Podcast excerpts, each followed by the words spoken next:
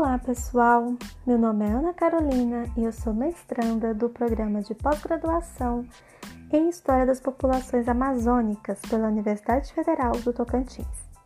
Eu venho aqui hoje conversar sobre História e Literatura. Esse podcast é uma atividade da disciplina de Mídias, Tecnologias e Ensino, ministrada pelo professor Dr. George Seabra. Então, vamos pensar juntos História e Literatura. Seria essa uma convergência possível? Bom, eu já vou começar trazendo o trecho de um trechinho de um conto, né? No Coração do Sertão, o nome do conto, de Osmar Casagrande. Só contextualizando rapidinho a obra e o autor. Osmar Casagrande ele é um escritor tocantinense que, apesar de não ter nascido no estado do Tocantins, vive nesse estado há muito tempo e traz em sua obra vários elementos da sociedade tocantinense e o conto No Coração do Sertão traz o narrador Toinzinho, que vem de outro estado brasileiro para Palmas, capital do Tocantins, logo após a construção da a emancipação do estado e a construção da cidade. A emancipação do estado, que antes era norte goiano e a partir de 1989 passa a ser Tocantins, se dividindo do estado do Goiás após um longo processo emancipatório, mas que, assim, essa contextualização é importante, no entanto vai ficar mais superficial porque daria o tema de outro podcast. Mas enfim, Tonzinho se muda para o Tocantins, se muda para Palmas, logo no início, logo é, quando emancipou, emancipou o estado do Tocantins e construiu a capital Palmas. E o trecho diz o seguinte: 20 horas dentro de um ônibus sacolejando por uma estrada que tinha dois metros de buracos para cada metro de asfalto.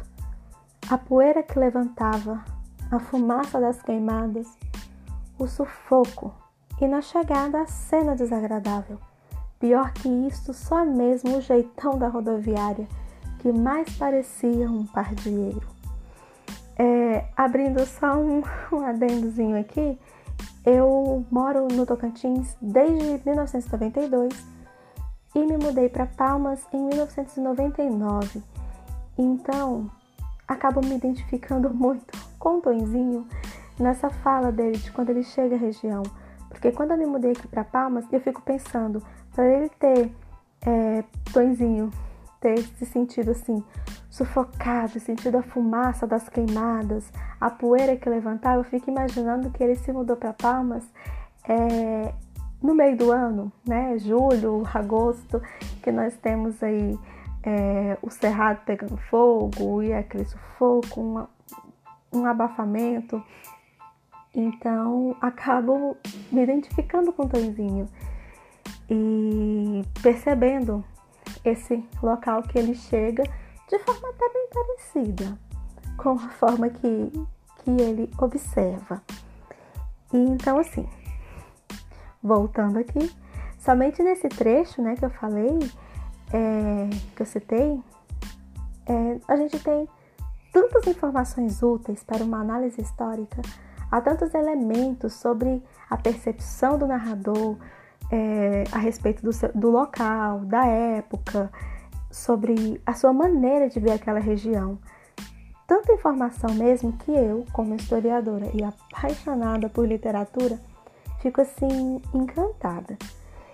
Então, já respondendo a pergunta do título né, do podcast, é, eu acredito sim que a história e a literatura possam convergir, é, elas podem se complementar, mas vamos é, debater mais um pouquinho, né?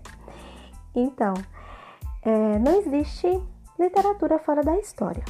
Portanto, assim, é importante que a literatura seja uma maneira de interpretar a história. Ela pode ser lida com o intuito de interpretar essa história.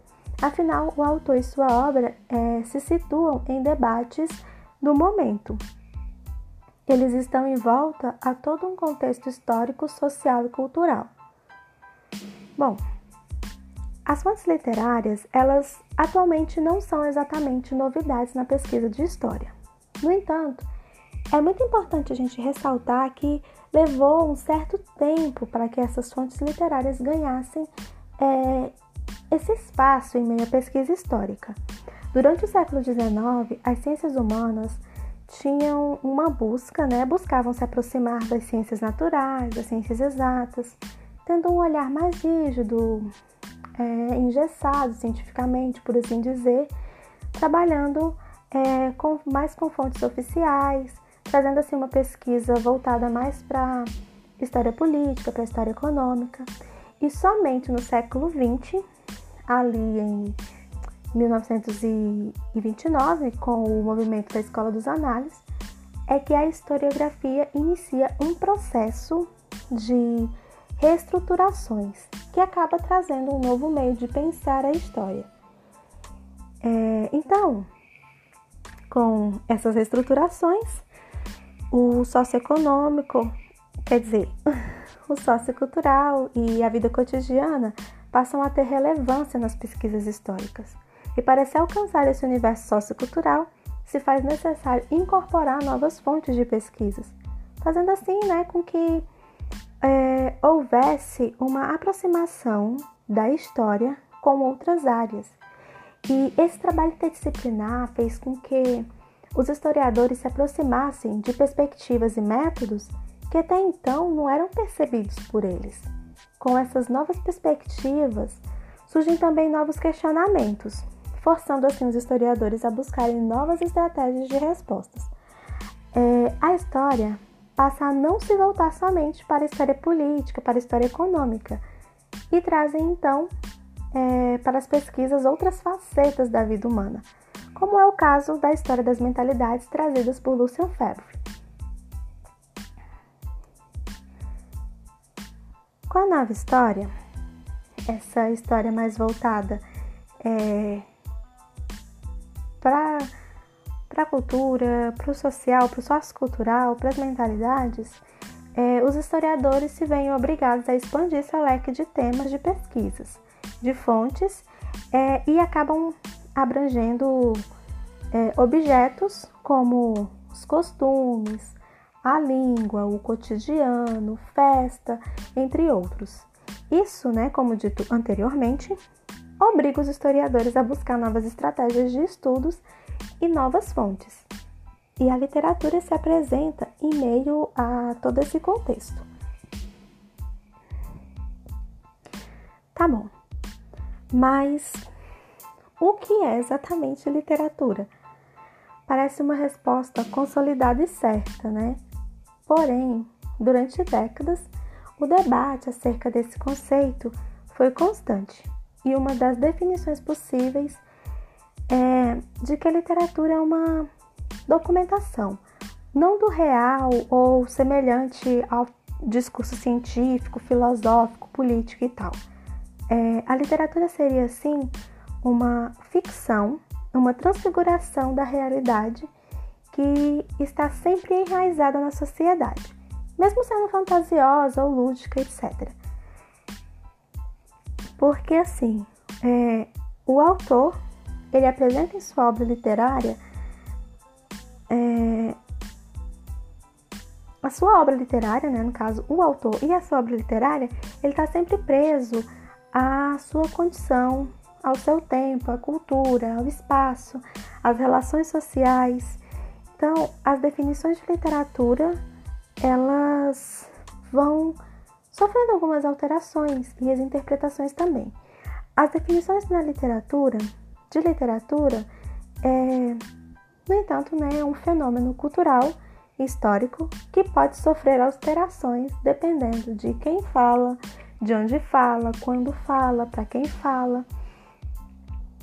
Tá, mas como assim, né? Essas definições sofrem alterações. Vou explicar. Vamos lá. Bom, as obras literárias consideradas clássicas é, não têm seu valor inato. Elas não nasceram simplesmente clássicas. Tem uma obra literária e ela surgiu e já é clássica. Exemplificando, é, dando um salto lá para a Inglaterra do século XVIII, temos os livros de romances góticos, um estilo literário que nem é considerado de boa qualidade mas eu falarei mais na frente. É, Para o historiador, essa questão da estética não é assim tão importante, mas eu vou falar lá na frente. Então a gente tem esses romances góticos, né, que não são considerados tão de boa qualidade, que contavam com histórias de castelos mal assombrados, com é, cenários exóticos, prisioneiros, fantasmas, câmaras secretas. Inclusive, aos Potterheads de plantão, o castelo de Hogwarts dos livros de Harry Potter tem sua estética toda inspirada nos romances góticos, que foi uma febre na Inglaterra no século XVIII. Febre essa que contribuiu é, para o sucesso do livro O Vampiro, de John Polidori, é, que foi uma obra que consolidou pela primeira vez essa figura do vampiro como um aristocrata, elegante, sedutor. Então, esse gênero literário ele teve muito sucesso, mas para os literatos eram motivos assim de chacota, de deboche, pouco levado ao sério. Aos poucos, é, esse gênero literário conseguiu ultrapassar a barreira dos livros baratos e começar a se fazer importante na cultura literária. Um grande marco é o romance Frankenstein, da Mary Shelley, que se vale de todo o clima de terror, né? Temos o que? A história do monstro, que é construído com, com retalhos, com pedaços humanos, alimentado por energia elétrica. Energia elétrica essa que na época é, era uma grande novidade, né? Só um, um parênteses. Então, tem toda essa alegoria e se, se vale bastante de todo esse clima de terror para falar de temas extremamente humanos. É, a Mary Shelley, ela trabalha em Frankenstein, é, aborda principalmente o abandono, a solidão, que são temas importantes para o ser humano. Por isso ele rompe essa barreira de, é, de romance, de literatura é, insignificante, por assim dizer, literatura barata, e se torna muito importante para a cultura literária e para a história, que pode perceber muito da sociedade é, da época, através do livro e através de tudo que circulava a obra, a recepção da obra e a autora. Então, assim, as obras literárias dependem é, de instâncias de legitimação que podem mudar de acordo com cada sociedade, de cada tempo. Pois essas sociedades é que vão definir o que é clássico, o que é relevante, o que, que, o que é digno de louvor, é, o que é uma obra menor, né?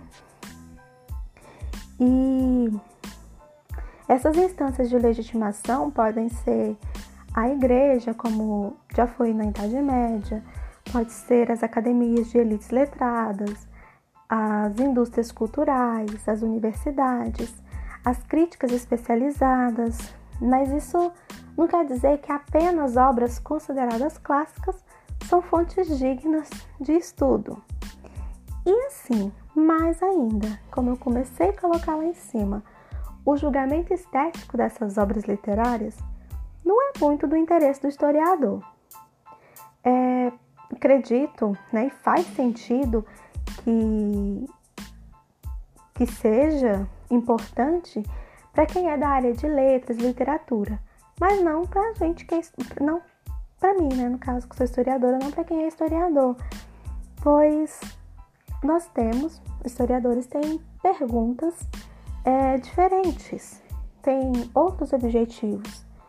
Porém, podemos, por exemplo, tentar entender como os juízos a respeito é, das obras se formaram ao longo do tempo e das diferentes sociedades. Mas para o estudo a respeito das sociedades em si, usando a literatura como fonte, essa estética pouco ou nada importa.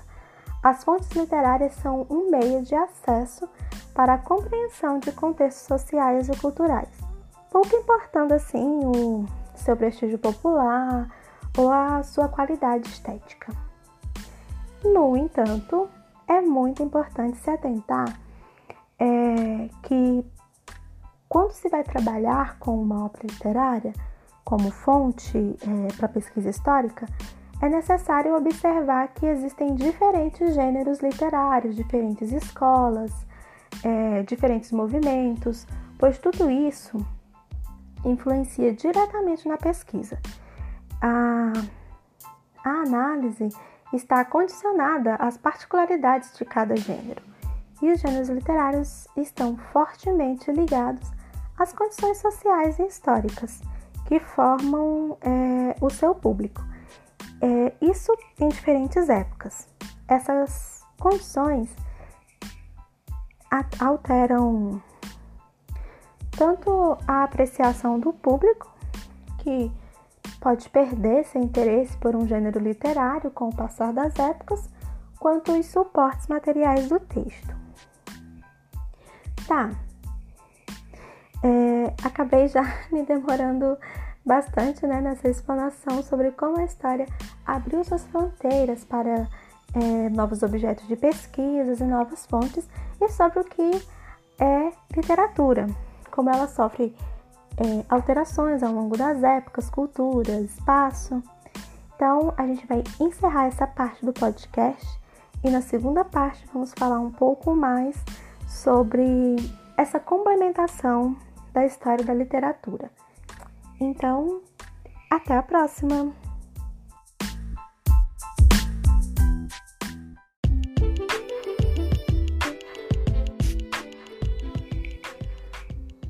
Olá pessoal, estamos aqui mais uma vez na segunda parte desse podcast para trabalhar História e Literatura, uma convergência possível.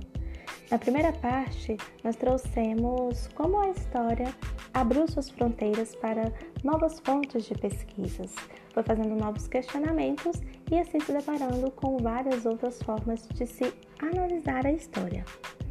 Então, Nessa segunda parte, vamos continuar esse debate trazendo como que a literatura e a história podem convergir, como que elas acabam se complementando. Não gosto de história. Acho que todo historiador já escutou isso em algum momento da sua vida. Eu, pelo menos, já escutei. Porém, eu me pego muitas vezes refletindo sobre a veracidade dessa afirmação. No Brasil, temos um crescimento de publicações sobre história onde os mais vendidos e aceitos são escritos não por historiadores, mas sim por jornalistas, por advogados e tal. Isso me faz pensar que, talvez, do ponto de vista da produção escrita, se incentivar mais as pessoas a lerem e a se interessarem por história, seja necessário escrever com mais facilidade. A produção acadêmica tem uma série de exigências metodológicas que muitas vezes cansam o leitor que está interessado na história e não nos alicerces das pesquisas, X ou Y. É, falar assim de uma forma mais fácil pode ser muitas vezes bem difícil. É, nós historiadores, eu pelo menos como historiadora, eu tenho um vício de referenciar tudo. Isso muitas vezes me cansa. Um texto é, muito denso, com é, assim que, que, traz muito desses aspectos referenciais, muito técnico. Eu que sou historiadora, às vezes eu fico cansada de ler, mesmo que seja um texto que eu gosto, uma temática que eu gosto, às vezes eu fico cansada de ler. E também uma, assim como uma conversa, assim às vezes cansa. Eu como historiadora fico cansada, eu fico imaginando é, o público no geral, que não são historiadores, que não trabalham com essa pesquisa, que também muitas vezes podem se cansar dessa fala. As pessoas estão interessadas geralmente na história em si. E eu possuo muito esse vício, tanto na minha escrita, até mesmo na minha fala. Quando eu estou conversando com as pessoas, é, principalmente se for um colega historiador, mas não somente, até com pessoas de outras áreas, é, eu acabo querendo justificar o uso de algumas palavras porque eu tenho todo é, a gente sabe de, de, todo um contexto que engloba, que engloba os, os conceitos. Então, se eu estou conversando informalmente, eu digo conversa informal, é, e eu acabo usando é, a palavra civilizados, né? no caso, assim, ah, pessoas civilizadas, é, eu me sinto incomodada e acho que eu tenho que explicar o porquê de eu estar usando essa palavra, é, de onde que eu estou falando essa palavra, qual leitura eu estou fazendo dessa palavra, civilizados, né? Me referindo a pessoas civilizadas. E isso às vezes é cansativo no diálogo e no texto, então se torna assim, nossa, exaustivo. Eu tenho esse vício na escrita e na fala. Muitas vezes eu fico me policiando. Tá, mas vamos com calma. Eu não acredito que a história deva ser escrita somente por historiadores, mas também não acredito que todo livro sobre história é um livro de história. Ter uma escrita assim mais fluida não significa deixar de lado todos os critérios metodológicos de análise de uma pesquisa histórica. Carlos Ginsburg, em O Queijo e os Vermes, traz um excelente exemplo disso. Verdade, Carlos Ginsburg é o primeiro que eu me lembro de ter conhecimento, né, quando eu entrei na graduação, que vem trabalhar de uma forma mais tranquila, que parece até uma literatura. Então, ele é o primeiro que me vem à mente, o primeiro que eu tomei conhecimento quando eu entrei é, na graduação de História. De um texto histórico com uma pesquisa séria, que traz suas citações, suas fontes, suas referências, com uma escrita mais fácil. Ao trazer na sua pesquisa né, sobre os julgamentos inquisitórios, o moleiro Menóquio, que lá na Itália do século XVI ousou falar que o mundo tinha sua origem na putrefação, Ginsburg humaniza sua pesquisa e sua escrita, despertando assim é, o interesse do leitor em acompanhar a vida daquele moleiro. Quando você começa a ler a obra de Ginsburg, né, esse livro, Queijo os Vermes, você quer saber mais da vida de Menóquio. Você, ele é uma pessoa, ele tem sentimentos, tem pensamentos, tem um trabalho, é, mora numa região, é, tem o seu círculo e ele expõe esse seu pensamento a respeito da origem é, do mundo e você quer saber tá?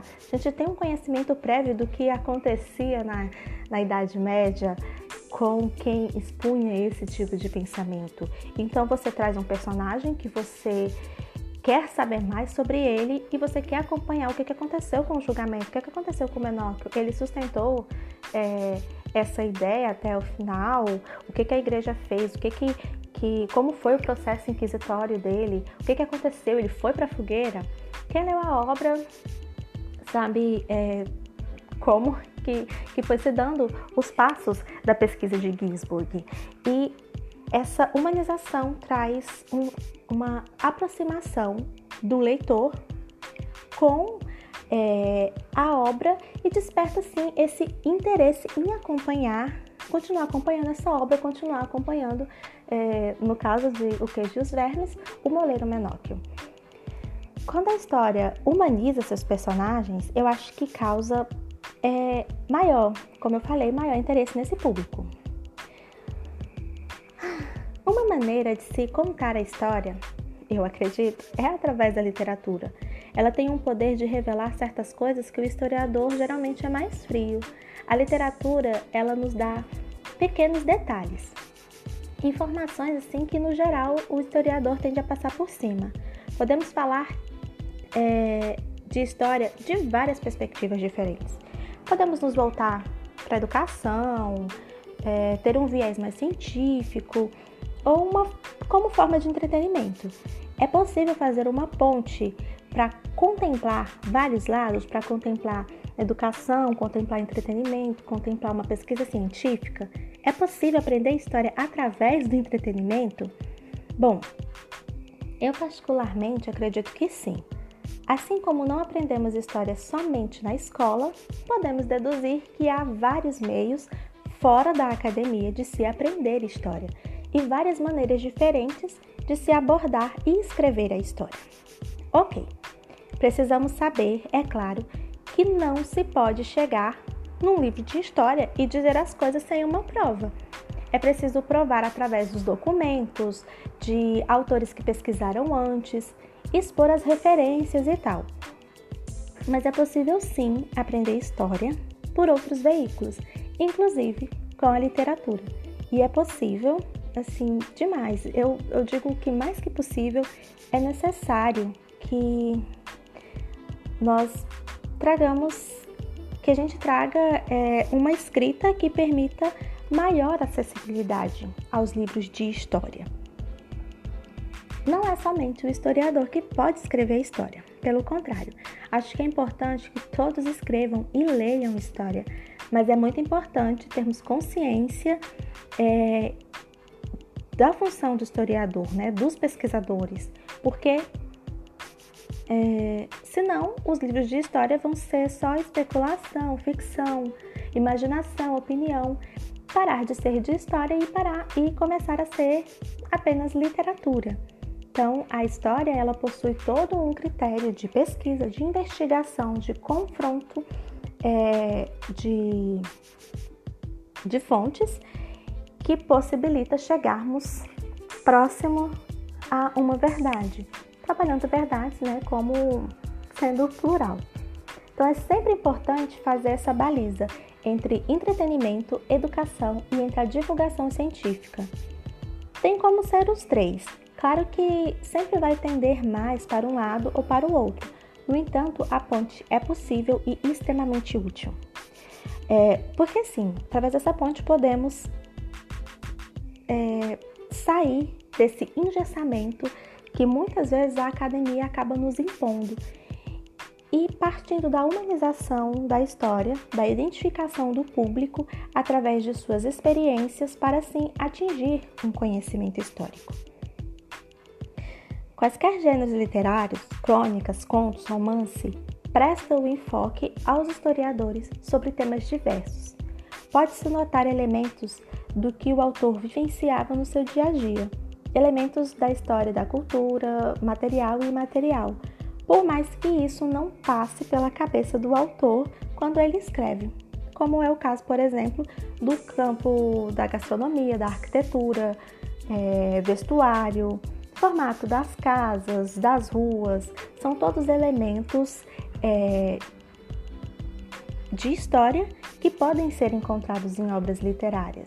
Então, o historiador, sabendo ter esse olhar crítico sobre a, obra, sobre a obra literária, ele consegue trazer muito para suas pesquisas, consegue utilizar bastante a, a literatura como uma fonte histórica, com os devidos é, questionamentos, os devidos métodos e assim também se aproximando para ter uma humanização e uma escrita um pouco mais fácil e mais interessante para o leitor. Então, assim, vamos finalizar essa segunda parte do podcast e teremos ainda uma terceira parte, onde vamos discutir um pouco mais desses aspectos de ligação entre história e literatura. Então, ficamos por aqui e até a próxima!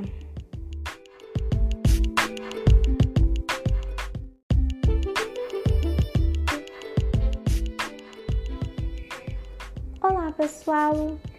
vamos para a terceira e última parte do nosso podcast sobre história e literatura, uma convergência possível. No episódio anterior, falamos sobre é, a humanização da escrita histórica para uma aproximação do público leigo, por assim dizer, dos textos históricos. Nessa parte, vamos nos voltar um pouquinho mais para o contato da história com a literatura em si sua aproximação e distanciamento e maneiras de se pensar a história através da literatura. O discurso literário e o discurso histórico não se opõem, pelo contrário, eles se complementam. O discurso literário, no seu modo de narrar e construir pontos de vistas, pode revelar a história. Segundo Santos 2007, em essência, o que os historiadores procuram na literatura é a preservação de imagens vividas. Então, assim, a realidade pode ser representada de forma indireta através da literatura, onde o escritor vai usar a sua imaginação mediante a figuração de linguagem. Enquanto o historiador, ainda segundo Santos, registra propostas que afirma corresponder aos detalhes extratextuais. Para o historiador utilizar a literatura como fonte, ele precisa saber que as obras literárias são produtos narrativos de uma época e de um contexto em específico que o autor viveu. Assim, é, ao mesmo tempo, é uma obra de ficção e reflexo de fatos verídicos. Nas obras literárias, muitas vezes é construído universos fictícios que podem se basear em fatos concretos que espelham a realidade ou o pensamento de uma época. Ela representa o olhar do autor sobre tudo o que o cerca. Cabe ao historiador fazer os questionamentos e analisar a visão de mundo daquele autor. Podemos pensar, por exemplo, é, sobre a luta dos bretões contra as invasões saxãs, lá no século V, século VI, através da figura literária de, do rei Arthur, que é um personagem fictício trazido na obra de Rei Arthur e os Cavaleiros da Tábua Redonda, de Howard Pyle. É, tendo em mente que as lendas combinam fatos históricos com narrativas fantásticas ou imaginadas, podemos sim fazer um estudo histórico sobre tal fonte. Um dos primeiros questionamentos é, que podemos levantar sobre as lendas do rei Arthur é quem era esse rei Arthur, se ele realmente existiu, se existiu um Pendragon insulares, quem foi esse Pendragon insulares, é, o que era o cargo de Merlin é, e o que era o, o chefe do tabernáculo de Ember. Temos é, evidências que, históricas que apontam para a não existência de um rei, do rei Arthur, sendo ele então um personagem fictício. No entanto, vários elementos do período podem ser pensados através da obra. Tem um canal no YouTube, Nerdologia, que traz um, um vídeo excelente e ele coloca é, alguns relatos, né, traz todo um, um trabalho realmente científico, um vídeo bem curtinho e muito bom. Ele consegue trazer é, a figura do rei Arthur e a pesquisa histórica a respeito desse personagem e de obras literárias que o envolvem. Vale muito a pena conferir. Então, assim, por que, que eu estou trazendo tudo isso? Justamente para exemplificar que a expressão literária é representação social e histórica, no sentido de que ela é testemunha de uma época e traz em si representações de experiências humanas e múltiplos aspectos do campo social são registrados na literatura. Como Borges afirma no seu artigo História e Literatura, algumas considerações, publicado em 2010, a literatura é constituída a partir do mundo social e cultural, e também constituinte deste.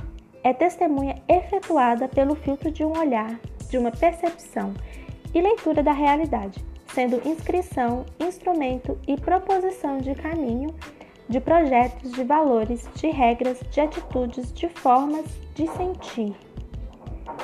Podemos lembrar então é, do início da primeira parte desse podcast, quando eu trouxe o trecho do conto No Coração do Sertão, do Osmar Casagrande. É, e naquele primeiro trecho podemos observar algumas dessas percepções, experiências humanas, é, uma leitura da realidade. Como dito anteriormente, o narrador Tonzinho traz sua visão da realidade. Em, em meio é, à sua experiência, por assim dizer, experiência do, do, do Tonzinho, nós conseguimos perceber alguns elementos desta realidade. E o Tonzinho, é interessante que na literatura, um personagem é, fictício, ele não se contém apenas ao personagem. Ele, quando vamos fazer um trabalho, uma pesquisa histórica, o personagem literário, esse personagem fictício, ele pode trazer em si uma representação de várias pessoas daquela sociedade.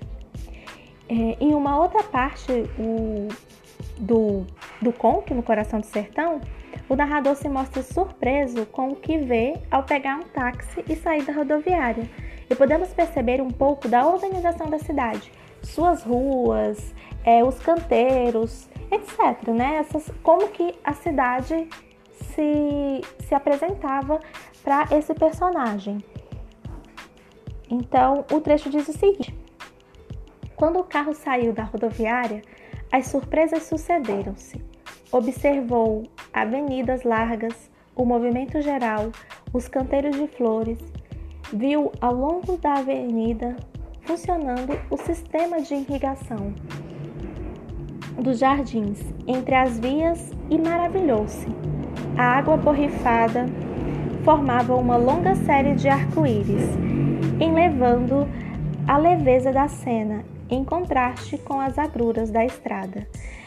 Nesse trecho, é, o narrador ele traz a palavra rodoviária entre parênteses.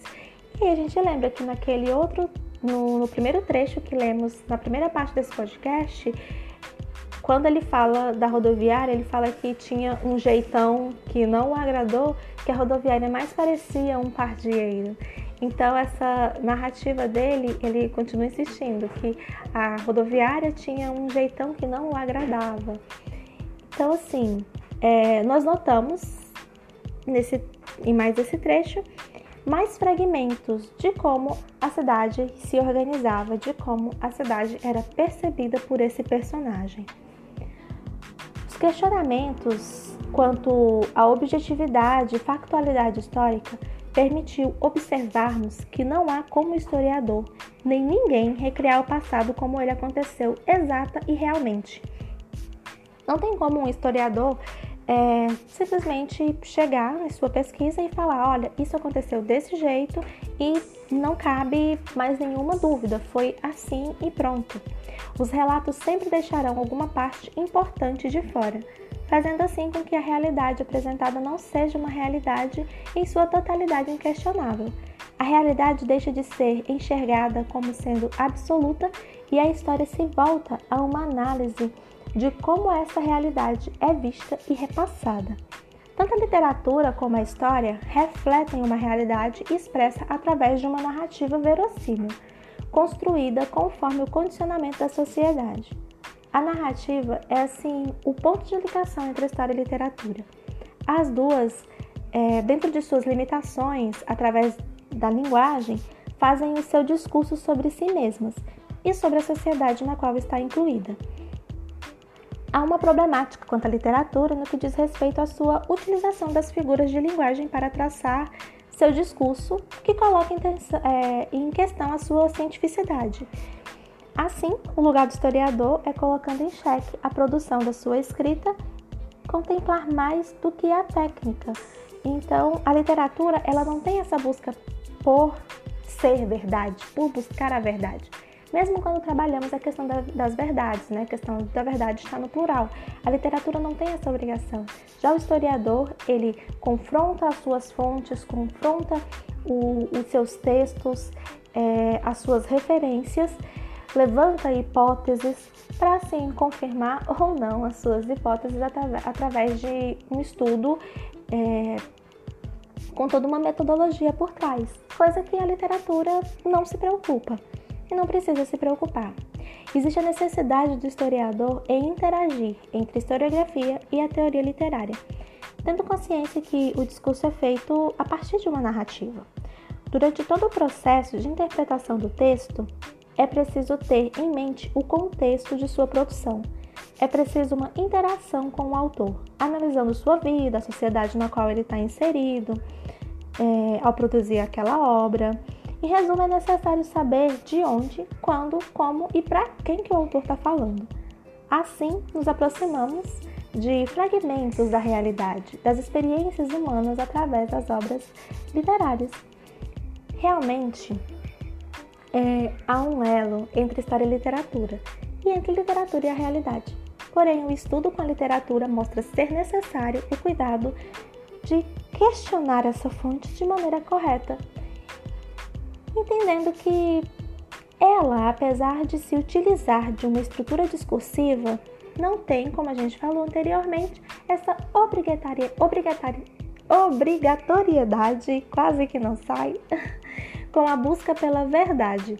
Mesmo que é, a verdade e a realidade sejam plural. A história ela busca é, essa verdade. A literatura não. E esse questionamento de fontes é algo do trabalho do historiador. Questionar a literatura, questionar todo o seu contexto, questionar o seu gênero, fazer todo esse levantamento e essa análise faz parte também do trabalho do historiador.